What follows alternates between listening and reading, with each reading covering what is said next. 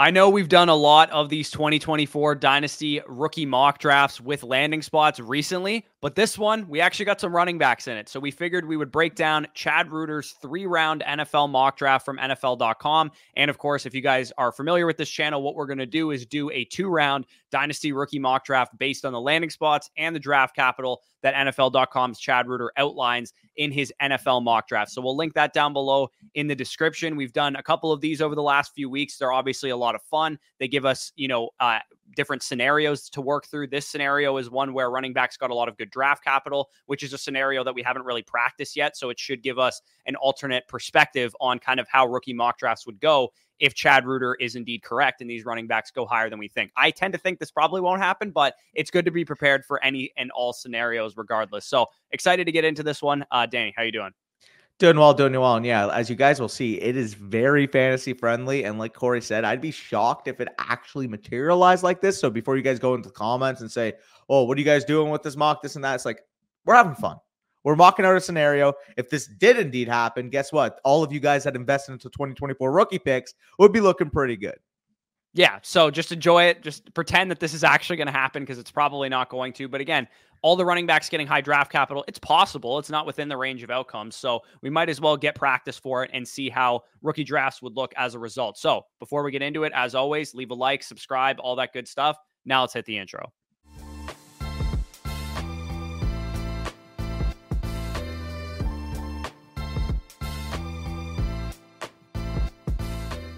All right, so we are into the mock. You guys can see Chad Reuter's three round NFL mock draft on the right side of the screen right there. You can see all the quarterbacks that went in the first round, all the wide receivers, as we mentioned in the intro, a lot of running backs that got very good draft capital in this one. So we're going to go two rounds. We'll probably actually have leftover players because we're actually using a three round mock. So we'll talk about some of the guys that we didn't get to at some point during this as well. I'm going to kick things off with the 101. Again, we're going to try and limit the amount of like player takey stuff for these top guys just because we've already done a couple of these over the last few weeks. Caleb Williams goes to the Chicago Bears. Nothing really new here. I expect this to be what actually happens. We've heard reports that the Bears are going to need a Godfather offer to move off of 101, which tells me that they're actually looking for Caleb Williams. They're looking for their top quarterback in this class, and they're going to try and move on from a guy like Justin Fields. So Caleb, uh, Caleb Williams going to the Chicago Bears. He's going to actually get a number one receiver added to this team to go along with DJ Moore, who's already in house, Cole Kmet, who's already in house. You know, they got some young running backs that are exciting as well. So,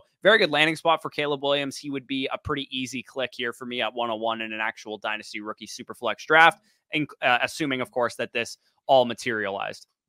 Yeah, and I mean, uh, talk about the landing spot there, landing in Chicago, uh, new offensive coaching staff. I believe they hired uh, Shane Waldron as their new OC, and what that does, obviously, we've seen Shane Waldron in the past work with some, uh, some successful quarterbacks. I'm really trusting in him in being able to develop Caleb from an early output.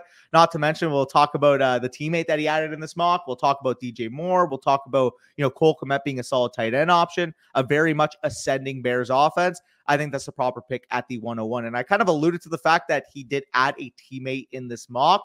The Bears end up trading up to 103. I believe the deal was like 109 plus Justin Fields plus another pick to go up and get 103 from the New England Patriots. Marvin Harrison Jr. is going to be the pick. If the Bears on draft day are able to leave top three overall picks with Caleb Williams and with Marvin Harrison Jr., guess what? Chicago is going to be having an absolute parade because that would be the ideal spot for both these guys. Marvin Harrison Jr., you can make the case, oh, target competition, DJ Moore's there. I don't really care. If Caleb Williams is going to be the potential top five quarterback in the NFL, we think he can ascend into, and Marvin Harrison is going to be this generational wide receiver prospect. I still think the ceiling is looking at a legitimate 1,500, 1,600 yards, 12, 15 plus touchdown seasons if Caleb Williams is able to hit his apex as a passer. Yeah, of course. And you expect Caleb Williams to hit his upper range of outcomes because how many first overall picks are able to walk into a situation where they have a mm. stud receiver, already veteran wide receiver like DJ Moore, and you add a potential superstar like Marvin Harrison? And like you said, there's surrounding pieces there. There's a run game that you can work off of. Shane Waldron's been successful in the past, although JSN didn't really have a whole lot of nice things to say about him uh, recently. I will say that this is probably unrealistic. I can't imagine the New England Patriots would actually give up the third overall pick for Justin Fields, the ninth overall pick, and whatever other uh, draft capital they did. We did actually see Houston kind of make a similar move to this. They get their franchise quarterback, they get another blue chip talent in last year's class with Will Anderson. So this is kind of following the same. Uh, you know, uh, anatomy of that deal that we saw with Will Anderson and the Cardinals straight up last year. So I really like the move for Chicago. And I think if you're a oh, yeah. Chicago Bears fan, you'd be absolutely ecstatic welcoming a franchise quarterback and a franchise number one receiver into the fold for your offense. But yeah, um, little unrealistic. I still think it's it's very exciting and very fun to talk about. Yeah, as happy as Bears fans are going to be about the scenario, I am. I'm sure Patriots fans aren't going to be too thrilled giving up on number three overall with you know all the hype I've seen from them about getting Marvin Harrison Jr., getting like a Jayden Daniels or Drake Maye. Obviously, Jayden Daniels wouldn't have been on the board in this mock, but the guy that would have been on the board, and I'm assuming you're going to go with number three overall. I'll let you take it away.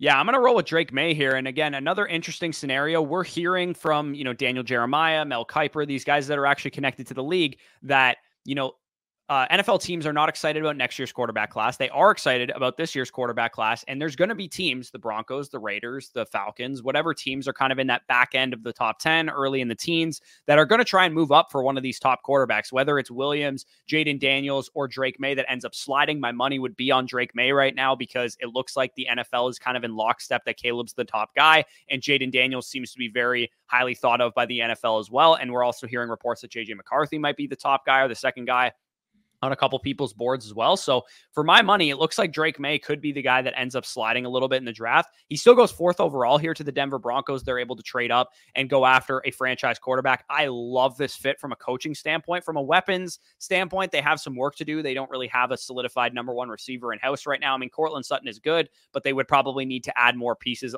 around Courtland Sutton, Marvin Mims, Greg Dulcich. It's fine. There's something to work with there. It's just not overly, it's not Caleb Williams, what he's going to be dealing with here with Marvin Harrison and DJ Moore. But regardless, Drake Maye going to a Sean Payton like system where he can play on time in rhythm. I mean, Sean Payton's never really had the type of quarterback that has the accuracy and has the arm talent that Drake Maye has, in addition to the athleticism that he would present as well. So, very fun landing spot. And I could see Drake Maye being in a Denver Broncos uniform. We know the Broncos love them some 6'5, 220 pound quarterbacks. They love their prototypes like John Elway, and Drake Maye kind of profiles as that prototype quarterback. Well, I mean, it, it's pretty simple for me for why the Broncos would go with Drake in this scenario. Like you said, you're getting that six foot five, 230 pound quarterback with the arm talent, with the accuracy, with the processing ability that he has in a division where you're going to have to be competing against Patrick Mahomes, you're going to have to be competing against Justin Herbert, you're going to have to be competing potentially in this scenario with a, a, Raiders first round, 13th overall draft pick here. You need to be able to invest in the quarterback position. The Russ experiment didn't work out. Love the Broncos getting aggressive and getting their guy here with Drake Maye. So if he had fallen to 104, he would have been my pick. Now at 104, I'm really caught between two guys, 12 man league super flex. So the quarterback position is obviously going to be valued. So therefore, you if you want to, you can go with Jayden Daniels. I know a lot of people will have Jayden Daniels higher respectively than we do, but I can't pass on my number two overall wide receiver here, landing on the Arizona Cardinals, 12th overall draft capital. We're going with Malik Nabers. And I've already talked about at nauseum how I think he is a Brandon Aiyuk clone. I've seen people throw out the Odell Beckham Jr. comp. I really do think he can, if he can refine the nuance in his route running, and Odell Beckham like ceiling is well within the range of outcomes for a guy like Malik Nabers. This guy's explosive as all hell, and landing in an Arizona uh, Cardinals offense with Kyler Murray, the creative plays, the explosive plays that he can bring down the field, I think he can develop into a 1,300 yard wide receiver for Kyler Murray. A Kyler Murray who I think is one of the most disrespected quarterbacks in the NFL in this current landscape. Yeah, Nabers had a, a lot of experience with the scramble drill working with Jayden Daniels at LSU. So that yeah. would be something that he could bring to the table for Kyler Murray, who, of course, I mean, Kyler hasn't really had that that uh, receiving option that he's been on the same page with all the time. We expected Marquise Brown to kind of be that guy because they played together in college, but for one reason or another, Kyler got hurt. Marquise Brown was banged up throughout. We only really saw those like first six to seven games of 2022 with Marquise Brown when DeAndre Hopkins was suspended, where we saw, um, you know, Marquise Brown and Kyler really on the same page. And Marquise Brown was producing legitimately back end wide receiver one numbers, and Malik Nabers is basically, Mar- uh, you know, Marquise Brown on steroids here. So uh, Malik Nabers going to the Kyler Murray situation would be a lot of fun. We've expected it and we've seen it at number four overall. They end up trading down here with the Broncos and get him at number 12 instead. So Steal. love that landing spot for Malik Nabers. I'm caught between a rock and a hard place here because because we have a prospect who I'm not high on in Jayden Daniels. I think the NFL is too high on Jayden Daniels right now. But at the same time, I'm not going to pretend I'm smarter than everybody. I realize that his market value will be extremely high because he's a Russian quarterback. He gets second overall draft capital in this situ- uh, situation here with the Washington Commanders. You have Terry McLaurin in house. You have Jahan Dotson in house. They actually drafted another receiver in the second round of this mock draft, too. So it's a very, very good um, you know, landing spot for a young quarterback to potentially develop. And I think Jayden Daniels still needs a lot of work. And part of the yeah. reason I'm out on Jayden Daniels is because he's already an overage prospect who needs a lot of work, which presents a lot of red flags to me. So I'm going to make some people angry here. And I'm actually going to go with the much better prospect, still at a premium position. We're actually doing this from a half tight end premium standpoint. And I'm going to take Brock Bowers getting the absolute the nuts landing spot to the Los Angeles Chargers. Yeah, I mean, just uh, talking about the pick real quick. Obviously, you made the uh, the click with Brock Bowers. Um, I mean, you're landing on a Justin Herbert Los Angeles uh, Chargers led offense with a new head coach that has revolved his passing attacks around elite tight end play, like we've seen throughout his tenure at Stanford when he had Coby Fleener, throughout his tenure at San Francisco when he had Vernon Davis. He goes to Michigan. We've seen, you know, the the uh, uh, level of production from guys like Jake Butt, from guys like Erick All, from guys like Luke Schoonmaker, from guys like Colston Loveland. The central focus of a Jim Harbaugh passing game revolves around a do it all tight end because what that offers you is versatility in your personnel. If you line up in 12 personnel, well, guess what? If you have one block t- blocking tight end and one tight end that can block but could also be a primary focus in your passing game, that leaves a defense really caught in a hard place because you want to match personnel. You want to bring the big boys on the field. Well, guess what? If you bring the big boys on the field and Brock Bowers is that tight end, Brock Bowers can kill you in space. That's why I love him landing here with Jim Harbaugh, with Justin Herbert. I think he can legitimately develop into the tight end one overall in Dynasty. However, with that being said, given that it's a super flex 12 man league, I will make the pick of Jayden Daniels going here at the 102 spot. Goes to my division rival with the Washington Commanders. And a lot of people are going to throw around the A Rich comp. And I feel like from a rushing perspective, I can see it. It's just the only problem is Anthony Richardson, in terms of hype last year and why he ascended so much, was that he was this six foot five young prospect. With Jayden Daniels, you got this slender frame, you got an overage prospect. Obviously, phenomenal season this past year being the Heisman, but I have a lot more reservations about his game than I did of a guy like Anthony Richardson. So before people go in the comments and like, well, you're having him fall to 106, and now we're seeing Anthony Richardson go in the first round of startups. I don't think it's a parallel situation. However, landing in Washington, new uh, uh, coaching staff there. Dan Quinn, obviously Cliff Kingsbury hired there as the offense coordinator. Very, very good wide receiver corps. I can see this being a team that really trusts Jayden Daniels in terms of overall volume, whether that's getting him involved in the passing game, whether that's really using the quarterback run early. I feel like we're going to see Jayden Daniels get eased into the situation here. And if he does end up hitting his top end percentile, we still have a very good wide receiver corps and we still have potentially 800 rushing yards to lean on. Yeah, and to be perfectly clear here, Jayden Daniels would 100% be the in the 102 to 104 range in terms of market value yes. if this were to happen. If he got second overall draft capital to the Washington Commanders, he would 100% go higher in startups and higher in rookie drafts than Malik Nabers and Brock Bowers. However, if I was picking 104, if I was picking 105, I would probably trade down to 106 to secure one of those top guys, or maybe even to 107 to secure Rome Odunze as well. So for me, the way I look at Jayden Daniels in this scenario is that, yeah, he would probably be market value ranked there at 104, 105 for a lot of people. So, what I'm going to do is, as we talk about all the time in rookie drafts, I'm not going to try and outsmart the market. I'm going to exploit the market. I'm going to trade down from 104 to 106, secure 100%. Brock Bowers, secure Malik Nabers, whatever guy I can get there, and pocket even if it's just a second round pick, I already value those guys straight up over Jayden Daniels anyway. And I might get a lot more than that because he is a quarterback and he would have a lot of open market value. So again, just because I took Bowers over Daniels here, I probably wouldn't do that straight up face value in an actual rookie draft. I would probably just trade down. Yeah, if you're in a relatively active room, like you're you're going to be, be, getting a significant plus to move off of Jayden Daniels simply because there's going to be people higher than him uh, on him than us uh, comparatively, and also, I mean, the second overall draft capital, like you said, I would not be shocked if he had a second overall ADP uh, going into the cycle. I really do think his floor might even be three, based off what I'm seeing right now in terms of talk between him, between Maye, like. People are souring on Maye for no reason. People are hyping up Jayden Daniels. And all, all I'm going to say right now is if in your rookie draft you can get Drake Maye after Jayden Daniels, call it the steal of the draft. Yeah, literally. It's the same situation that some people would have said about CJ Stroud versus Anthony Richardson. And even though, like we've said with Jayden Daniels, he Anthony Richardson has held his value because he's a rushing quarterback. There's still like we can't call Anthony Richardson a hit in the NFL yet. Like he hasn't played enough. We haven't seen enough from him to call him a hit. He's just holding his dynasty value because he can run the football. And that's probably what would happen with Jayden Daniels. But for every Anthony Richardson or Justin Fields, there's a Trey Lance who falls out of favor with their team and is no longer a starting quarterback. So his rushing output and what he can do on the ground doesn't mean anything because he's not a starting NFL quarterback. And that's the range of outcomes that you have to think of with Jayden Daniels. You can't just immediately go to he's the next Lamar Jackson. You also got to think of, well, how likely is he that he's the next Trey Lance? So we've talked enough about Jayden Daniels. Let's roll on to the 107 here. I'm going to go probably with Rome Odunze. I believe he is the best uh, available player, and he is still in this kind of like top tier prospects for me. Don't love the landing spot. He goes to the um, New Orleans Saints at 14th overall in this uh, case here. A lot of people have actually comped him to a little bit of a longer Chris Olave. He actually would become his teammate in this scenario, which would be kind of interesting. Don't love the fact that they'd have, you know, Derek Carr trying to support two wide receivers, an offense that's not very, you know, uh, modern. It's not an offense that's going to throw the ball. Not creative so at I all. don't love this landing spot, but I'm kind of just solely investing in the talent of a guy like Rome Odunze. And I would imagine in this scenario, he might actually slide beyond 107, maybe 108, 109 is where you would get him in an actual rookie draft with these types of landing spots. Yeah, I would agree. I mean, Rome Odunze, obviously not not the ideal landing spot there, landing with the Saints, but you're trusting the, t- uh, the talent profile, and the talent profile tells you that he's a top seven overall player in this class. I was actually, so I was like looking around, like when you were about to make the pick, because I was curious what direction you would go. Uh, Rome Odunze, obviously a better overall prospect, but landing with this, uh, you know, relatively worse uh, landing spot here with the Saints versus the quarterback equity we saw going 13th overall to the Las Vegas Raiders and my eighth overall pick in this rookie draft.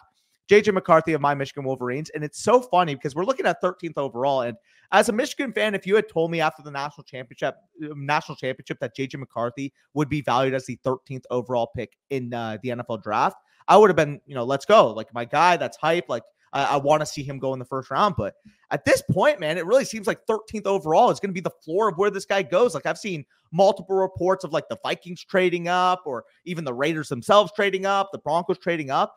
It's really going to be fascinating on draft day to see where the McCarthy pillar kind of lands in the NFL draft. I think it's going to happen sometime in the top 15, specifically in this landing spot, landing with the Las Vegas Raiders there, landing with a solid wide receiver corps with JJ McCarthy, I mean, there's going to be cons to his games in terms of the overall volume that we saw on display at Michigan, never really having to carry his offense. But the pros, obviously, working in a pro system, showing natural accuracy, showing above average tools, and he is the youngest quarterback in this class. So at 108 overall, I'm really betting on this guy getting that full four or five years of his rookie deal and potentially blossoming into one of the better quarterbacks in the league.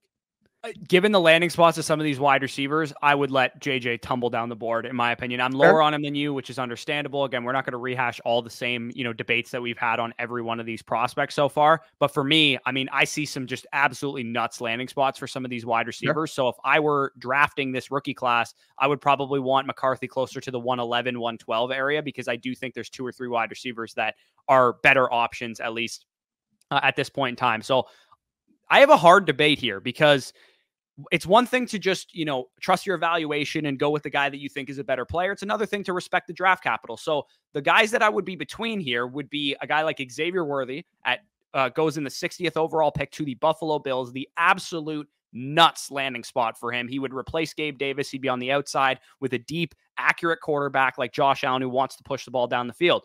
At the same time, Brian Thomas Jr., Keon Coleman, they went in the first round. You have to respect the draft capital to some degree. Again, this would probably be another situation. If I was picking 109, I would have Xavier Worthy ranked here, but I would probably trade down to 110, 111 if possible, if somebody wanted to come get ahead of me to take Brian Thomas Jr., to take Keon Coleman, to take whatever player that they're looking for, maybe RB1, because we actually have some good draft capital on these guys. So I'm actually going to go with Xavier Worthy as my highest ranked player here. But in a real rookie draft, I would probably try and maneuver the board a little bit here and try and get him at 111, 112, 201, wherever he's actually ended up going. Yeah, and I'm uh th- don't mind me. This is just me just me sprinting up to the podium because I'm gonna slam the name down on Brian Thomas Jr. going 17th overall to the Jacksonville Jaguars. And the big difference here is that our evaluation on Brian Thomas is kind of night and day. He's my wide receiver four, he's your wide receiver 11. So a little bit of a discrepancy there. But I think we can both agree that landing 17th overall to the Jaguars would be a very, very good landing spot for Brian Thomas big, athletic, vertical wide receiver, can affect all three levels. And I really do think he's got the makings to potentially be the future number one for Trevor Lawrence for the long term. So getting him here at the 110, I really like that value on Brian Thomas.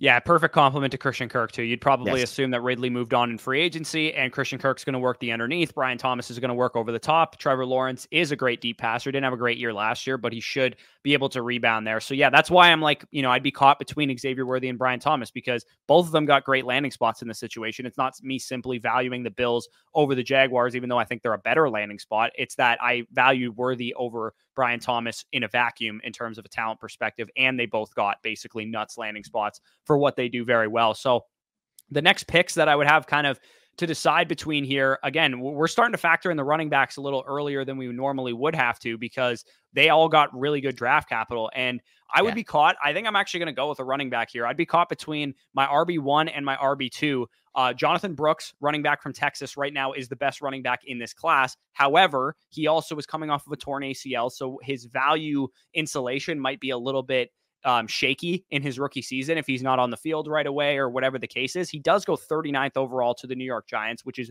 bodes very, very well for his fantasy outlook and how much investment they would have into him given this scenario. But I am going to go with the guy with the better landing spot with similar talent profile, in my opinion. And I don't even know is he even in the the sleeper AI Yeah, right now? He he is is. now. He's all the way. He's all the way down here. Jaylen Wright, oh, running back from Tennessee. I think he is a fun, fun prospect. Man, we Oh, haven't yeah. had a chance to talk about a lot of these running backs, so we can spend some time on them. Jaylen Wright, I comped him actually to Tony Pollard. So it's ironic that he is com- oh. he is replacing Tony Pollard in this scenario because like Tony Pollard, he's fast, he's explosive, he's great in space, he's a good receiver, he's very very physical, Tough. he's great through contact and he's great at making people miss. All of those traits line up to somebody that is going to be a great fantasy asset. Running backs in general are very dependent on landing spot, the offensive line, and such that they're running behind. So you put them in the Dallas Cowboys offense. I trust their offensive line. I trust their scoring ability. You put a guy that is a raw, you know, do it all athlete in that situation. He might have some bumps and bruises along the road, but I think by the end of his rookie season, he could be producing like an RB1 in fantasy. As we ta- talked about all offseason going into the year, Tony Pollard had the nuts set up for him. All he had to do was not be historically inefficient, and he would have been a top five running back in fantasy this year. So you get some fresh legs coming in with Jaylen Wright, and I would be really, really excited about this from a redraft and a dynasty perspective. Yeah, I want to say last year Tony Pollard had like negative seven or negative eight rushing touchdowns over expected, meaning that he was expected to rush in seven or eight more touchdowns than he actually did, which is crazy because that second round valuation we had on Tony Pollard coming to the year could have been right. Now he's known as one of the bigger busts in fantasy this past season, but if he was just more efficient on the goal line, like we could have been talking about the RB4 overall in fantasy. Obviously, Jaylen Wright landing on my favorite team. I would love it. Smash spot. Uh, I have him comp to a guy like Travis Etienne. So similar archetype, you know, explosive running back that can contribute on all three downs. I really do think that can be the ceiling outcome for a guy like Jaylen Wright landing here, top 60 overall draft capital to the Dallas Cowboys. I really don't think you could, if you're a Jaylen Wright fan, ask for anything more than that. Yeah, no, th- this would be. I-, I think it's unrealistic. I don't think he's going to go this high in the draft. I think he's going to be more of a third, fourth round NFL draft pick. We're talking about this guy in the mid to late second round, but I have him valued as like a top 50 player in this class because I do believe, especially given the landscape of the running back position right now, dude, uh, like midway through his rookie season, he'd be a top five dynasty running back, and it wouldn't shock me on this landing spot because there's not a whole lot of guys that command that type of insulated value at the running back position. So you get a second round draft pick guy to the Dallas Cowboys for the next three to four years. He's going to be a workhorse RB1. I'd be really, really excited about that. So closing out the uh, first round, what are you looking at here? I mean, same rationale for why you took Jaylen Wright. I'm going to be going with Jonathan Brooks. You mentioned him as being the best running back in the class. I would tend to agree. Um, Aaron Jones is uh, the one that jumps out to you. Very, very explosive player, very, very instinctual runner. Obviously, the ACL tear is going to scare some people, but if it didn't scare the New York Giants off of taking him 39th overall, it shouldn't really be scaring us as dynasty players. Yeah, yeah, I think it's a great landing spot for him as well because we know Brian Daboll have, you know, you would imagine that they would move on from Saquon Barkley in this situation. They would probably tag and trade him or let him walk in free agency, whatever the case is, and they draft the young guy to come in and just be the workhorse of this team. And I think Brooks is capable of doing that. He has a skill set that works on all three downs. Like you said, him and Blake Corum were like two of the best in terms of instincts of running the ball, patience, you know, changing up tempos in between the rushing lanes. Both of them can do that very, very well. And Brooks has the athleticism, has the the receiving chops to be able to develop into a three down uh, running back. So again, we're seeing an interesting dynamic in this rookie draft that we're not seeing in other rookie drafts, where we actually have great draft capital, good landing spots for these running backs, and it's kind of pushing other talented players down the yes. board. Which, if you had a early second round rookie pick in a class like this with this landing spot and draft capital, you'd be absolutely ecstatic to take first round Kansas City Chiefs wide receiver Keon Coleman. Keon Coleman here at the 201, who would probably have gone 108, 109, 110 if we didn't have these high end running backs to deal with. So I mean, Keon Coleman. A lot of people uh, didn't like the landing spot, didn't like the prospect when we talked about this last time because I believe this is the same landing spot that we had with the Kansas City yep. Chiefs. But in this scenario, I believe they trade up for him to 25th overall. Obviously, they're picking 32nd, having won the Super Bowl.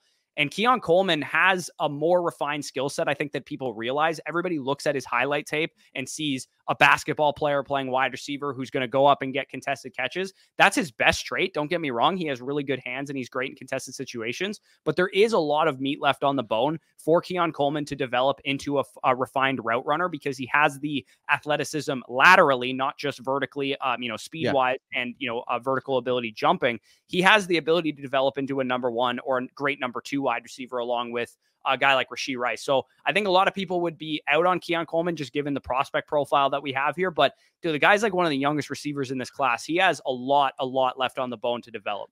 Yeah, for those of you that are worried that he's not a finished product yet, um, it, it just kind of baffles me because those same people will go out and talk about how good George Pickens is. And if Keon Coleman ends up reaching his first year, second year projection, which I really do think is the range of outcomes, it's going to be like a George Pickens type of player. Big vertical outside wide receiver is going to make his fair share of spectacular catches. And if he can really refine his overall route tree, we could be looking at a number two wide receiver potentially going on a number one alpha for the future, which I feel like it's about the the expectation people have for George Pickens. I feel like we should share with Keon uh, with Keon Coleman. Yeah, totally makes some sense for me there. I'm a little higher on Keon Coleman because I was lower on George Pickens and I view him kind of as a guy that made me look a little stupid. I'm kind of seeing the the Keon Coleman George Pickens yeah. comparison play itself out because um, George Pickens did have underrated nuance in college. He did have the ability to develop a little bit more because he was really young coming out, and he also had the ACL tear that kind of disrupted his development a little bit. I think Keon Coleman is a guy that he's definitely has a low floor. He could really miss in the NFL, but I would be really surprised if he didn't at least give you a fair shot going to the Kansas City Chiefs and having that offense and that receiver room to be able to develop him uh, into a better player. So again, there's still loaded, loaded amount of talent on the board right now. We have uh, early first or early second round quarterback here with Bo Nix going to the Vikings. We still have a first round tight end with Ja'Tavion Sanders going to uh, the Miami Dolphins. Uh, AD Mitchell gets top 40 draft capital to the Commanders. Blake Corum went top 35 to the Patriots here. Um, uh, Ladd McConkey goes at the end of the second round to the Detroit Lions. Troy Franklin to the Ravens. So a lot of available talent here. Which way are you going? Yeah, I mean, there's there's a bunch of names that we could be going with. Obviously, Troy Franklin going 62 to the Ravens, very enticing. Ladd McConkey going to the Detroit Lions at 61. Not necessarily sure how I feel about that fit, considering that I feel like his best utilization would be kind of in the Amon Ra role, and obviously you're not taking a Monra out for Ladd McConkey to play that in the Lions. So I'd probably favor Franklin to him straight up because of that. And with that being said, he will be my pick here at the 202. Now, people might look at the Baltimore Ravens landing spot, think, well, lower passing volume. We saw last year, even in the Lamar MVP year, there wasn't really a big explosive play outside of Zay Flowers. And I would argue that adding Troy Franklin as a complement to Zay Flowers would be very nice. Having that, you know, around the line of scrimmage, do it all YAC wide receiver, which is what Zay Flowers represents, and adding next to him a refined route runner, six foot three with burners that Troy Franklin represents, would basically like be like plugging in, in my opinion, my comp form is a guy like Calvin Ridley, plugging in a guy like Calvin Ridley to that Baltimore offense. And I really do think, is it the chicken or the egg? Are they not throwing because of Lamar Jackson? Are they not throwing because they didn't have weapons? Well, we saw this past year with Todd Monken that it was the latter. They were throwing the ball this year more with Todd Monken than they had in previous years. So let's add a number, another wide receiver to support Lamar Jackson on his potential second back-to-back MVP campaign. Yeah, yeah, I uh, I really like that pick. I probably would have gone in the same direction there. So uh, Troy yeah. Franklin to the Ravens, I think that's a pretty good fit. Again, still a lot of talent available on the board. I like AD Mitchell going to the Commanders. I'm not a huge, huge fan of Jayden Daniels, the passer, which is why I'm probably not going to go with him in this actual spot here. I yeah. know you just kind of outlined you don't love the Ladd McConkey landing spot. He is actually the guy that I'm going to roll with here. I get Still it. It's like, oh, you know, we want Ladd McConkey maybe in the Amon Ra role to get the most out of him. But I think if you can use these guys interchangeably, and McConkey yeah. more so even than Amon Ra can play on the outside because he has the speed to be able to threaten a defense vertically. I actually think this is a really, really underrated landing spot. If you kind of put him in like the Josh Reynolds role a little bit, I think he could be a ton of fun. And we know the things that Jared Goff does well and the things that Dan Campbell and Ben Johnson scheme up well is like, you know, getting a lot of short passes involved, getting a lot of, you know, horizontal concepts. And this is just another weapon to fit what they do well. You run the ball very well. You're able to stretch a defense vertically with Jameson Williams and now Ladd McConkey as well. This kind of completes their offense, to be honest. I think it's an underratedly good landing spot for a guy like Ladd McConkey. And also, too, you just feel good investing in this offense in general, especially when the play player in Ladd McConkey is a talented dude. So I actually really kind of like this landing spot sure. for uh, a Ladd McConkey at 203. Fair, and it, it's funny because for what it's worth, Ladd is my wide receiver five, your wide receiver six. Troy is my wide receiver six, your wide receiver five. I just kind of prefer the Ravens landing spot there to the Lions comparatively, but like you said, I mean they both go one spot between each other in this NFL draft too. Yeah, I mean, this would be really challenging to work through in terms of an actual rookie draft because between yeah. Xavier Worthy, Brian Thomas, Keon Coleman, Troy Franklin, Ladd McConkey, and even some of the guys still on the board, AD Mitchell, um, and some of these other guys, there's not a whole lot separating them in in my yeah. rookie rankings. Like even though I have Brian Thomas wide receiver 11, like a great landing spot exactly where he would need to go, like a place like Jacksonville could vault him all the way up to wide receiver 4, wide receiver 5 for me because these guys are separated within like 5 points in my grading system even though there's like six, seven, eight wide receivers that we're talking about here. So, yeah. um which direction are you going to roll with here at 2-4? Still again, a lot of good players on the board. Yeah, a lot of good players. Uh, kind of evaluating what direction I want to go. You could be talking about potentially Bo Nix landing in the Will Levis spot last year, going 33rd to the Vikings. And the more I, I kind of put that in my head, the more I kind of want to go with it. 33rd overall pick, Bo Nix, obviously of the Oregon Ducks, just took his teammate a couple picks ago. People might be saying, well, he didn't go in the first round. Like you're taking him here. I feel like the 204 isn't a reasonable spot. And if you took Will Levis at the 1 2 turn last year, he has accumulated dynasty value. The only thing here is that I think Bo Nix is going to have an easier path to the starting role right off the bat. If they're taking him here, I'm assuming they're doing something with Kirk Cousins, whether they're moving on, whether they're trading him, you know, maybe a tag and trade. Regardless, I don't think Kirk Cousins is going to be on the roster going into next year if they were to take Bo Nix. You enter Bo Nix fits like a glove with uh, Kevin O'Connell. Obviously, ample receiving talent on the outside there with Justin Jefferson, with Jordan Addison, with TJ Hockenson when he comes back at tight end. Like, if you're a Bo Nix fan, you probably couldn't pick a better landing spot for him to land. Obviously, maybe Denver because of the schematic advantages that Sean Payton has with his offense. But in terms of personnel, in terms of good coach, the Vikings are a dream spot for a young quarterback. Yeah, and if he had gone in the first round instead of in the second round, Way I higher. probably would have taken him at like one nine, one ten yeah. area because, um, you know, obviously quarterbacks rule all in super flex formats. So yeah, I, I can't say enough good things about Bo Nix. I was very pleasantly surprised when I watched his film, and this again is a very, very good landing spot for what he does well. So I believe I am going to uh, go with the last first round player here. Um, with Texas tight end Ja'Tavion Sanders. Now, even though I'm a Texas fan, you guys might assume that I might be a little bit biased or whatever. I actually I was underwhelmed a little bit with Ja'Tavion Sanders. What I think he does very well, he's a great athlete. I think he has better hands even than Brock Bowers does. He's great in contested situations and, you know, get him the ball in space and he can work after the catch. The problem is that type of utilization for a tight end kind of requires you to have a really good scheme, a really good offensive play caller, Thankfully, he goes to the Miami Dolphins where he does actually have that advantage. He doesn't have a high end target um, commanding ability in this situation because Tyreek Hill is obviously a stud, one of the best receivers in the league, and Jalen Waddle can command a lot of targets in his own right. But it's not all that different from what he's been working with at Texas, where he had two alpha number one receivers on the outside that he had to work in, you know, lieu of and kind of get his touches when he could and make the most of them when he could. The thing I worry about is is he going to develop at the next level because I think mentally he's a little behind the eight ball. Thankfully, he's a young player, and I think Mike McDaniel could probably coach him up to a high degree. My question would really be here like, can they integrate a good tight end into this scheme? But of course, Mike McDaniel did come from San Francisco where they had George Kittle working at a highly, you know, efficient. Let's when he gets his touches, when he gets his targets, he's going to make the most of them. And maybe Ja'Tavion Sanders could develop into that. Yeah, I'd really be a fan of that. We saw even down the stretch last year that Miami was starting to utilize their tight end uh, with Durham Smythe. Uh, we saw in the Dallas game, for example, getting him down the seam. Uh, Ja'Tavion Sanders, if you can really implement that role and he can really develop from a nuanced standpoint, you could be looking at one of the freakish overall pass catching groups that we've ever seen. Like if J- if JT Sanders reaches his upper percentile, you're looking at a really good starting tight end. You obviously have the best, arguably, wide receiver duo in the league with Jalen Waddle and with Tyreek Hill. And if Tua Tagovailoa is healthy and he's slinging the rock, you're going to be looking at one of the most dangerous offenses in the NFL for the foreseeable future. So, like that pick, it's funny because the same team, uh, Team Five, took both tight ends, but don't think of it like that. We're just talking about it overall. So it's not like Team Five we're selecting for that position. If you guys are watching, I'm on here at Team Six, uh, the 206 overall, and. Uh, I'm caught between a, a, bunch of guys, not like, oh, like, oh, I'm disgusted, more like, ooh, it's a really tough decision. And I'm going to take one that's buried down the board a little bit here. Uh, he's a guy that I trust the evaluation in. When I watched him, I really liked the film that I saw.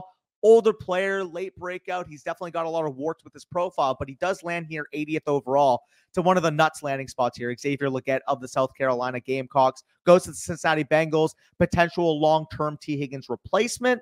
And I really think that's a good spot for him. Landing him in a quarterback with Joe Burrow, landing him in an offense with Zac Taylor. Uh, like I said, he's an underrated route runner. And if you're thinking about potential impact he can add to this team, think of kind of what DK Metcalf represents for Seattle. I really do think that if Xavier Legette can keep developing into that top player we can see him become, he could be a DK Metcalf level player, which paired with Joe Burrow in the long term is absolutely disgusting. Yeah, that would be that would be a really really fun landing spot. I'm not gonna lie. It would be hard to not take him higher than that, but you kind of need to respect the draft capital a yeah. little bit more. Like a Agreed. top 80 overall pick versus you know a top 50 overall pick. I, I think this is a smidge early for Xavier Legette, but I sure. don't think it's outrageous because, like we said, we we were underratedly surprised with how good of a prospect he was on film. Obviously, yeah. has a lot of warts on his profile, but good film and uh, great landing spot could equal something very, very great. And if he were to actually, if this were to play out, we would probably get Xavier Legette closer to the late second round.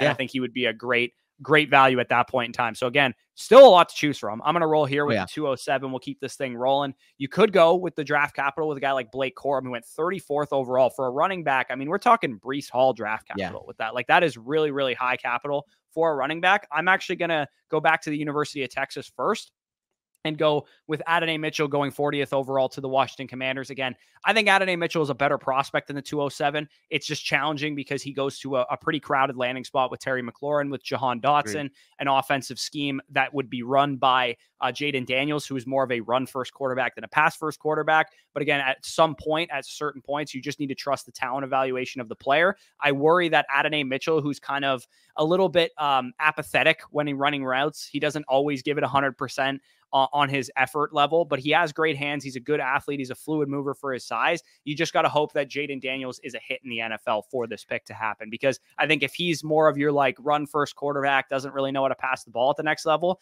I could see Adonai Mitchell getting like disinterested in, in developing his game properly, which is my biggest concern with Adonai Mitchell in general. So I would prefer him to go to a situation that's a little bit more fantasy friendly because I think that would really rise his confidence and make him want to become a better player, which is something that maybe we shouldn't have to worry about with pro caliber wide receivers, but it's something I worry about nonetheless. Yeah, for what it's worth, uh, Legette and uh, AD Mitchell actually have both the same grade for me right now at 82. Just kind of preferring the Cincinnati uh, landing spot there versus uh, the draft capital at play. More so, too, uh, having a little bit of reservations on Jayden Daniels being able to support him, being able to support Jahan Dotson, being able to support Terry McLaurin. But who knows? Maybe they trade Terry McLaurin. Maybe they move on from Curtis Samuel or something this offseason. Like I can see it uh, being the case, but regardless, very talented player, deserving of going in this mid second round, possibly even earlier. So I do like that pick. You mentioned a couple names. I think this is going to be where I take Blake Corum. You mentioned the draft capital goes 34th overall to the New England Patriots. In this scenario, keep in mind as well, Justin Fields got traded to the Patriots. So I'm assuming maybe uh, the Patriots, Jerod Mayo, they really want to implement a smash mouth running game. Blake Corum on the goal line, Justin Fields uh, uh, in terms of being a rushing quarterback. I really honestly, that's pretty exciting if you're investing in this rushing offense with Blake Corum, very, very consistent runner, the most instinctual runner in this class, in my opinion. Very, very tough. Goal line acumen, 27 rushing touchdowns this past year, 18 the year before. Yeah, he's 5'8. Yeah, he's 213 pounds, but this guy runs like the fucking sky is falling. Like he is willing to run between the tackles, pounding it in, in short yardage situations. And we've seen it time and time again for my defending national champion, Michigan Wolverines.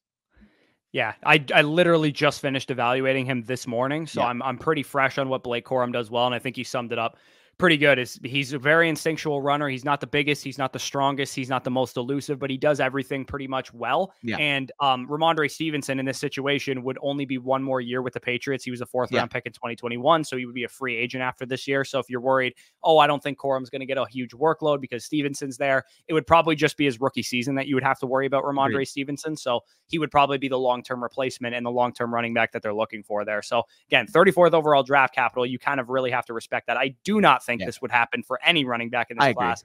Um, but NFL teams, they like winners. They like guys at big schools. It wouldn't shock me if Blake Corum was the first back off the board for that reason and goes as high as the top 50 overall picks for that reason. So I wouldn't do it, but I, I will say that the NFL could do it. So uh, I'm I looking agree. on the I'm looking really around the place right now. You could roll with a Michael Penix Jr. who went to the Seahawks with a top 50 pick. You could I mean, you could go with Braylon Allen if you liked Braylon Allen. I don't. I think he's a horrible prospect and it, it's supremely overrated. And I will we'll go through that as we get through the cycle. But I'm actually going to go with a guy that I believe is probably the second or third running back in this class in terms of overall talent. I'm going to go with Trey Benson, who went um, to the Cleveland Browns at 85th overall. Again, not the greatest draft capital for a running back, but is pretty solid still. That's about the range of, you know, Tyjae Spears went last year and those kind of players with Trey Benson, I think he does a couple things very, very well. I think he's tremendous through contact. And oh, I think yeah. he's also very, very elusive. He broke a tackle, avoided a tackle on almost 50% of his carries last year in 2022. This year was a down number a little bit, but he was still over 30%. So we're looking at Trey Benson, a guy that is a very creative running back. He reached a top speed of 22 miles per hour. He's six foot one or six foot, 215 pounds. So he's got the size, the speed, the creativity. He's an okay receiver. He's got an underdeveloped game in that area, but he can make it happen when he's given opportunities oh, there. Oh, yeah. This in this situation, I mean, you have Nick Chubb coming off of a torn ACL or multi ligament ACL tear. He's older. He's on a big contract. This could be like a Benson starts the beginning of the season. Nick Chubb starts to work in as he comes back, and then maybe they move on from Nick Chubb after 2024, um, and then Trey Benson is the guy going forward. That's kind of the the range of outcomes that you're looking for here. And with Trey Benson, I mean, you're talking about a guy that's comparable to a Javonte Williams, to a Zach Charbonnet, somebody that both of those guys were also drafted to situations where there was another back involved early on in their career, and I could see Trey Benson having the same kind of trajectory in his career.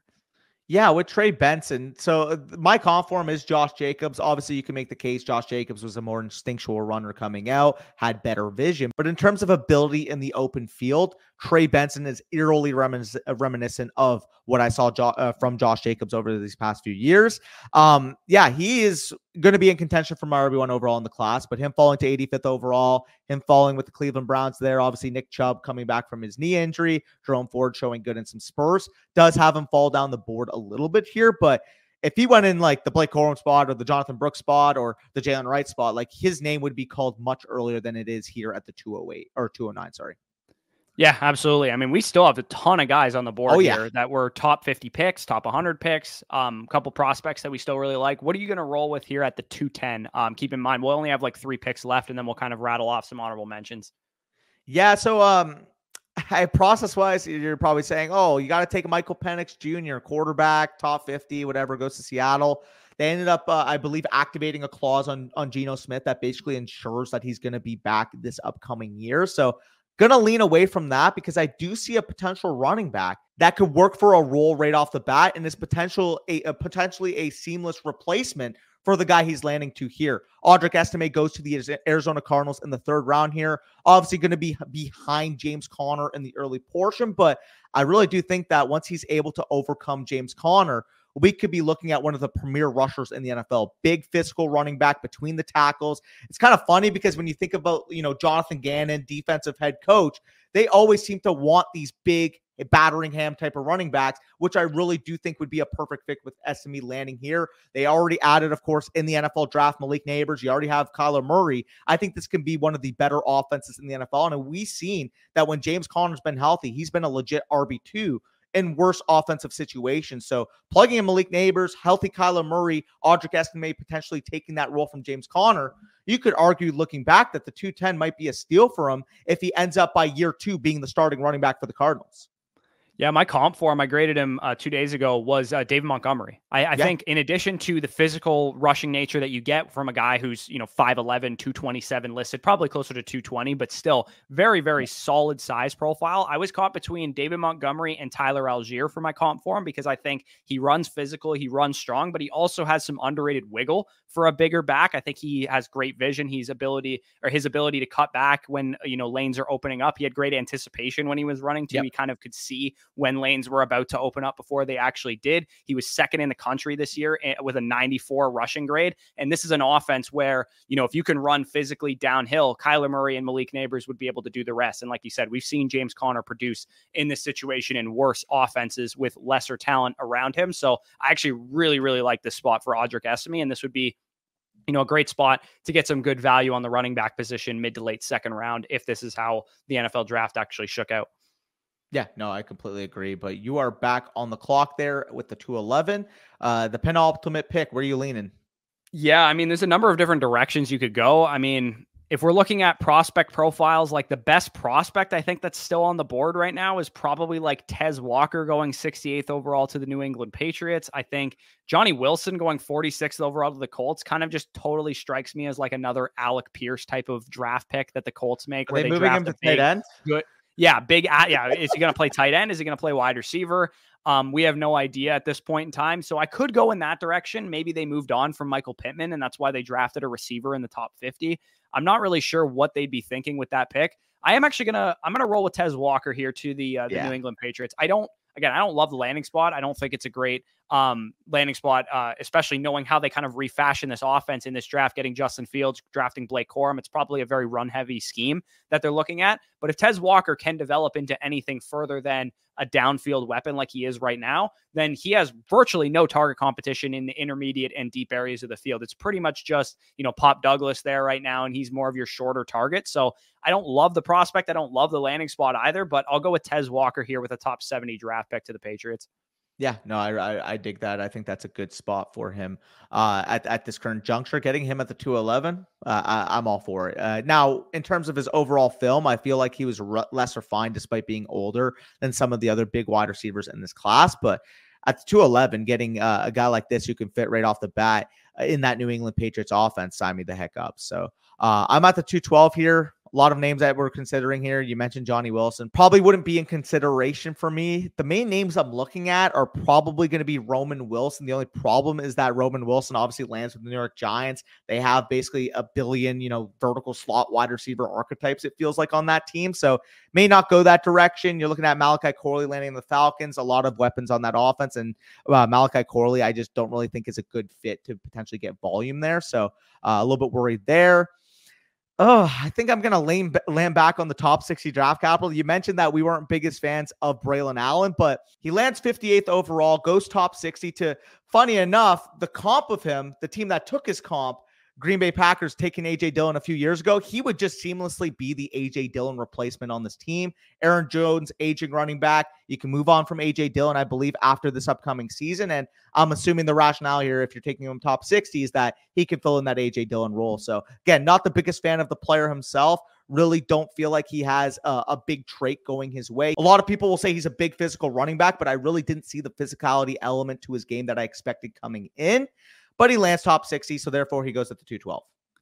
Yeah, the way I would describe Braylon Allen's play style is he kind of plays like all of the worst qualities of Najee Harris, where Najee yeah. Harris at times thinks that he's a five foot 10, 195 pound running back by trying to make people miss and outrun them, even though he's big. And you're yeah. like, dude, just truck somebody, just stiff arm somebody. and that's the way that I look at Braylon Allen. There's times where he does that, but he doesn't yeah. always play that consistent. And also, for a guy of that stature level to get knocked around and moved off your spot oh, as easily as dude. he does, it's so disappointing, man. Like I was so excited to watch Braylon Allen because I'm like, yes, we got a guy with size. We got maybe the next Rhamondre Stevenson, maybe even the next Derrick Henry in terms of a size profile. And I watched a worse version of AJ Dillon, basically.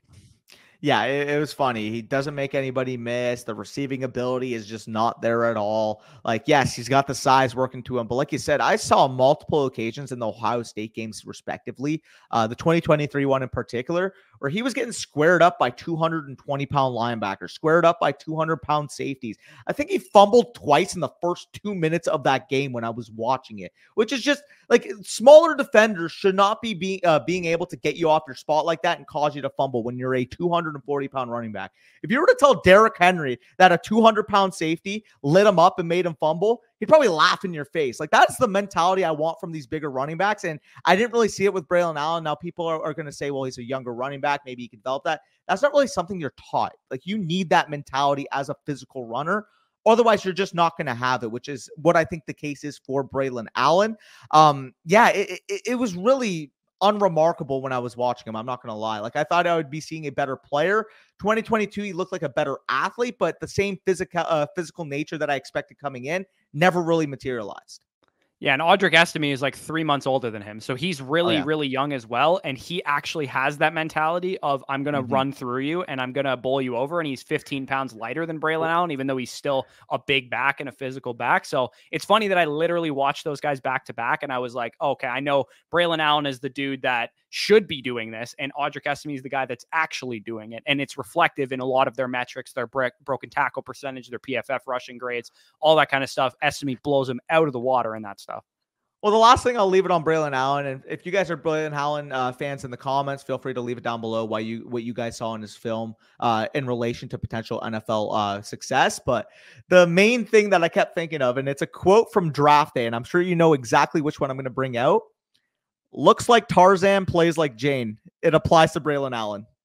Yeah, no, literally, it's 100% accurate. And please, if you are Braylon Allen fans and all you do is watch highlight tapes on him, please don't comment anything down below. If you've actually dug into his film and you saw um, you know, the inverse of what we're talking about, please point me to the game specifically that you watched that made you think that way. Because I watched five games on Braylon Allen, praying that he would show me something, and I couldn't find it anywhere. So, yeah. um, Braylon Allen, very disappointing running back prospect in this class, and I do not think he will go top two round in the NFL draft. I think the dynasty community is way higher than the NFL on Braylon Allen. I think he's like a fourth, fifth, sixth round pick in the NFL draft, and this is the next Zach Evans that we're talking about where the dynasty community thinks he should be like the 202 in rookie drafts, and he's going to end up being a fourth round rookie pick because he goes in round six. The only reason I even took him at the 212 is respecting the draft capital. And if he has one good game where he fills in for Aaron Jones, I know I can sell him for more than anybody on the board. Yeah, absolutely. So we didn't get to Michael Penix. We didn't get to Johnny Wilson. We didn't get to uh, Ben Sinnott, who actually went at the end of the second round to the 49ers. We didn't get to Roman Wilson, like you mentioned, Theo Johnson, Malachi Corley, Cade Stover, Malik Washington, who actually Malik Washington really popped in the video I did yesterday. Um, so I'm interested to watch him once we get the first edition of our draft guide out mm-hmm. on February 19th, which of course is available on Flock Fantasy. Uh, Ricky Pearsall getting some hype as well. He goes at the end of the third round to the Niners, kind of like uh, Danny Gray esque, which is kind of yeah. funny. That's like the same team that drafted Danny Gray.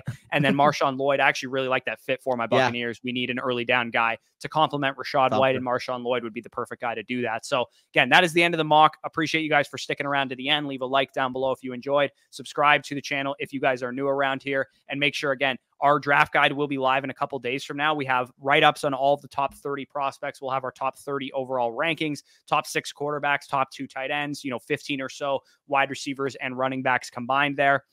And then also, we will have a second edition of the draft guide coming out with sleepers, with all that good stuff. And then, of course, on Flock Fantasy, when you sign up with promo code FSE, you'll get first priority to Dynasty Decisions. You get a seven day free trial, 30% off any of the packages, six months for free if you sign up annually. All of our bonus content, all of our Dynasty content, the wide receiver draft class database, the quarterback draft class database, the running back draft class database, all live right now on the site. So if that interests you, check it out down below in the description or in the pinned comment. But with that being said, peace out we'll talk to you soon.